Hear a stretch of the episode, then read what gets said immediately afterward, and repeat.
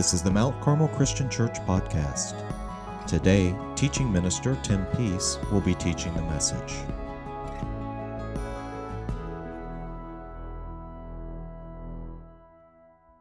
My name is Tim Peace. I'm the teaching minister here at Mount Carmel Christian Church, and I have the uh, privilege and opportunity this week to uh, bring the message as we continue on in this series that we're calling Seven Things Kids Need to Hear. And uh, as I was thinking about this this uh, particular topic we're to talk about today, I, I couldn't help but think of the fact that uh, we've been in this quarantine state for quite a while now. Um, it actually sometimes feels like we're in another galaxy in the year 3023, but in fact, we're just at the beginning of May in 2020, so you know, who knows. But anyway, uh, you know, so as I've been thinking about this time, um, something funny popped in my head, and that is that uh, my son, Leonidas, who uh, will be turning 10 months pretty soon here, decided that the beginning of this quarantine period, in fact, the first week after the Ohio stay at home order went in place, decided that was a good time to start crawling.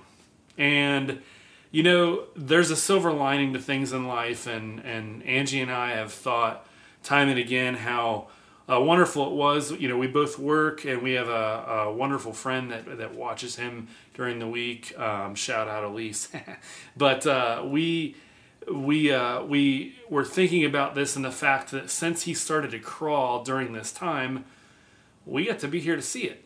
But the funny thing about Leonidas starting to crawl at that time is since Angie and I both work, we're both working from home, and we're having to adjust a little bit about uh, or to uh, Leonidas's adventurous spirit.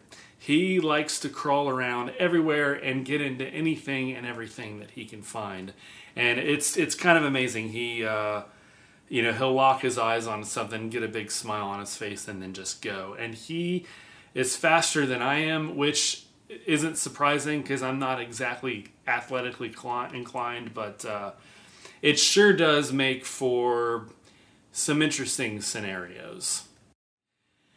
Nevertheless, uh, so you know, I've been contemplating about Leonidas uh, going and, and crawling into things, and it it has established a, a word in my vocabulary that is pretty common but one I don't think I've said as much as I've said recently, and that word is no. it's one of those things that uh, you don't realize, you know, you just don't say it that often. And I've never been a good at saying no anyway.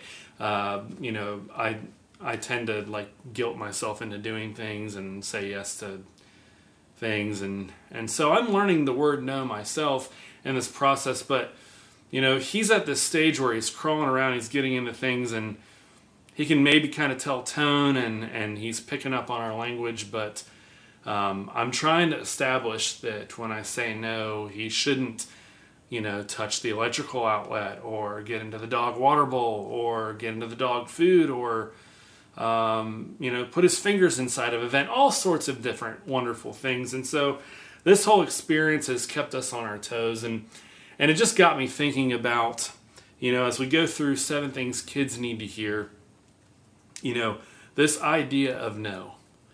And when we think about no and we think about, you know, discipline in general, um, and let me tell you, as a as a father of a soon to be ten month old, I am definitely the best person in the world to be giving parental advice. I'm just kidding. I'm not giving advice at all. We're just going to talk about what Scripture has to say because really, this isn't about being a good gruff disciplinarian or shaming people that do things a different way. Instead, this is looking at what is the why behind no? What is the why behind discipline from God's perspective? And that got me thinking about something that uh, Dee mentioned last week. He, he brought up the letter of James and a, and a passage or a verse from there talking about wisdom. And I want to read this uh, section, this larger section, uh, to the verse that was shared last week, because I think it has some uh, wonderful wisdom about the way God operates and the way God cares for and loves us. And this is what James says in chapter 1, verses 2 through 8. He says, My brothers and sisters, whenever you face trials of any kind, consider it nothing but joy, because you know that the testing of your faith produces endurance, and let endurance have its full effect, so that you may be mature and complete, lacking in nothing. If any of you is lacking in wisdom, ask God, who gives to all generously and ungrudgingly, and it will be given you. But ask in faith, never doubting. For the one who doubts is like a wave of the sea, driven and tossed by the wind. For the doubter, being double minded and unstable in every, in every way, must not expect to receive anything from the Lord. Now, there's something interesting here. Uh, you know, our English translations like to use this word doubt in that passage I just read, and really uh, what we're dealing with is someone that's got a flip flopping mentality. You know, one minute they say they want something, and the next minute they don't, and they go back and forth. This isn't really about having doubts in life or occasionally having uh, faith doubts. Um, this is not a chastisement of that. This is more someone that one minute says that they want this wisdom that God has on offer, and the next minute they, they don't really. And uh, God doesn't like to uh, force things upon us that we don't want, and He's not going to give wisdom to the person that's kind of flip flopping on this. So, just to get that out of the way there. But more importantly, here, when we're talking about God's wisdom and we're talking about God's purpose for us, I think it's interesting here that right out of the gate in the letter of James, in a section where God encourages his believers to seek wisdom, it also brings up the idea that we face trials in life, and God can use those trials that we face in life to help us grow into maturity. In fact, in the Gospel of John, Jesus talks to his disciples and tells them to remain connected to the vine. And he says that when you do that, uh, your faith will mature, and it will do so by the pruning that happens, uh, like the pruning of a plant, uh, you know, in, in order to help it flourish. And so the idea in Scripture, when it comes to maturing in faith, growing in our relationship with God, is that sometimes in life we will go through uncomfortable moments, trials, situations. But while those situations and those circumstances don't always feel great, and most of us don't want to stay stuck in them, God uses them to help us to grow in faith. Because God's love for us is more focused on the long game and not the short game or the short moments of life. And so, while we may have a little bit of pain and a little bit of suffering and a little bit of negative circumstances now, God's got the big picture in mind for our lives and wants what's best for us, and that's to grow.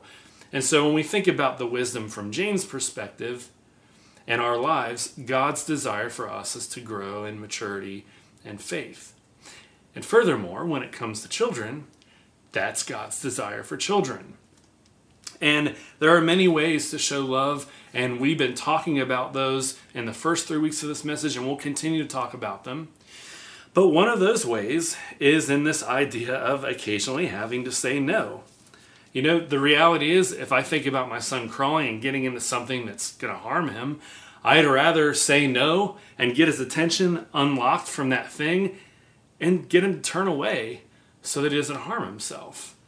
I've got the long term game in mind. Now, he may be upset that I stopped him from getting into something that could harm him, but in the long run, he's better for it. And you know, the book of Proverbs has a lot to say on this matter. And I just wanted to run through a few verses here that talk about this concept of uh, godly wisdom and helping children grow in faith uh, and and this idea of discipline being a part of that process and a part of that love language. Um, the first thing is is that uh, right out of the gate in Proverbs chapter one verse seven. Uh, the the author says that the fear of the Lord is the beginning of knowledge, but fools despise wisdom and instruction. So the whole deal here is that God's desire for us is to come to Him, to revere Him, to love Him, to worship Him, to adore Him uh, people that don't want the kind of life that God desires for us, they're unfortunately in this foolish category. And when they don't want that, they're going to despise the wisdom and instruction that God wants for us in life. And it's with that backdrop. Um, and we can't lose sight of that, by the way. That, that backdrop is so important because when we talk about uh, matters of, of discipline with children, uh, especially, uh, it's easy to lock in on um, the, the practical application and start getting into the do's and don'ts. But really, our goal is to love uh, our children the way God loves us, um, and and to show that love in all facets of life and in all the ways that are that are uh, meaningful in, in each particular moment. And so, when we go on, we go to Proverbs chapter three, verse twelve, and uh, here the writer says that uh, the Lord reproves the one He loves as a father uh, the delight, or as a father the son in whom He delights. And so here we're getting this picture of God being father uh, to his children that he loves, in the same way that an earthly father uh, would reprove their own child because they delight in them and they love them. Again, it's this idea of helping uh, someone we love be on the path toward godliness in the long run. And then we get to Proverbs chap- chapter 13, and there's two verses here. One of them happens to be one that uh, has been quite popular over the years, and we'll talk about here to land on this. And the first one is uh, verse 1 in chapter 13, and it says, A wise child loves discipline, but a scoffer does not listen to rebuke. And so, again, we've got this idea that a child who is wise, someone uh, leaning into God, wanting to be along the pathway uh, toward godliness and growth in faith, loves discipline. The person that doesn't want that stuff doesn't want to listen to any rebuke, anything in that matter. And then finally, we get this verse in Proverbs 13 24 that says, Those who spare the rod hate their children, but those who love them are diligent to discipline them. Now, this is a passage that uh, gets talked about, and it's one of those ones we kind of like to pluck out of Scripture. And uh, if you are a a pro corporal punishment person. Uh, you've got all of your stances on this verse. And if you're one of those people out there that maybe are really suspicious of what the Bible has to say, this might be one of those verses you're plucking out and saying, aha, see, the Bible doesn't have very good wisdom. In fact, this runs counter to the way we think things should be done.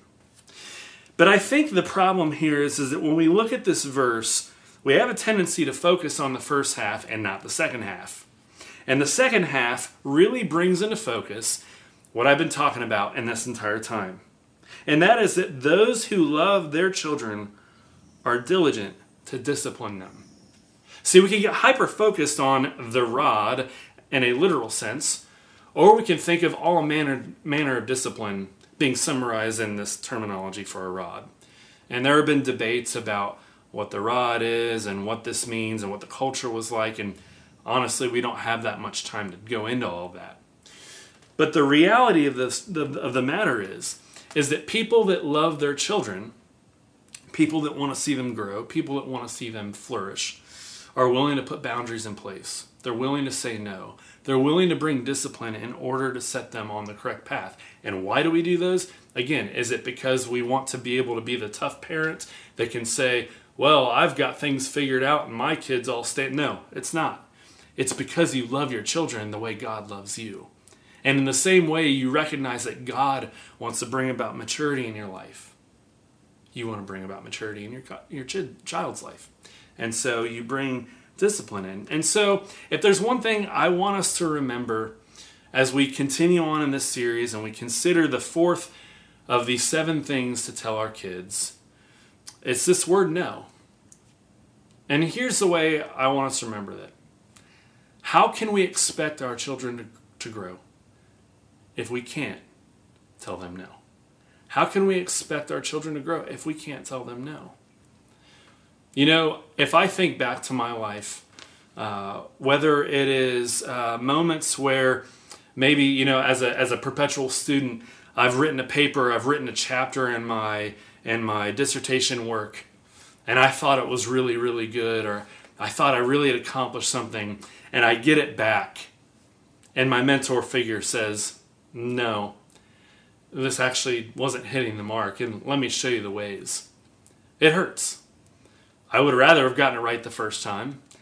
I would have rather have not had to hear those uh, maybe negative remarks back. But in hindsight, it was that challenge, it was that uh, pushing me and keeping me on the path to to get better that has helped me along the way to improve.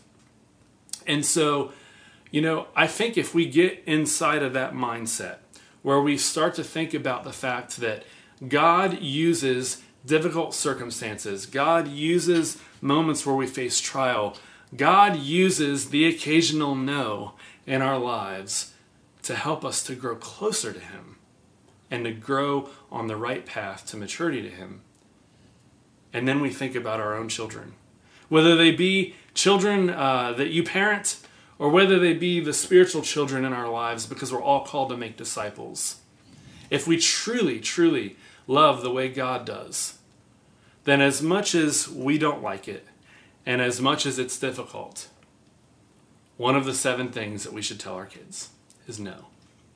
Because we love them and because we want them to be on the right path to growth and maturity.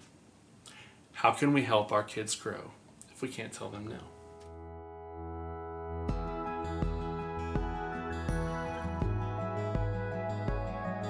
You can find out more about us on the web at mtcarmelchurch.org.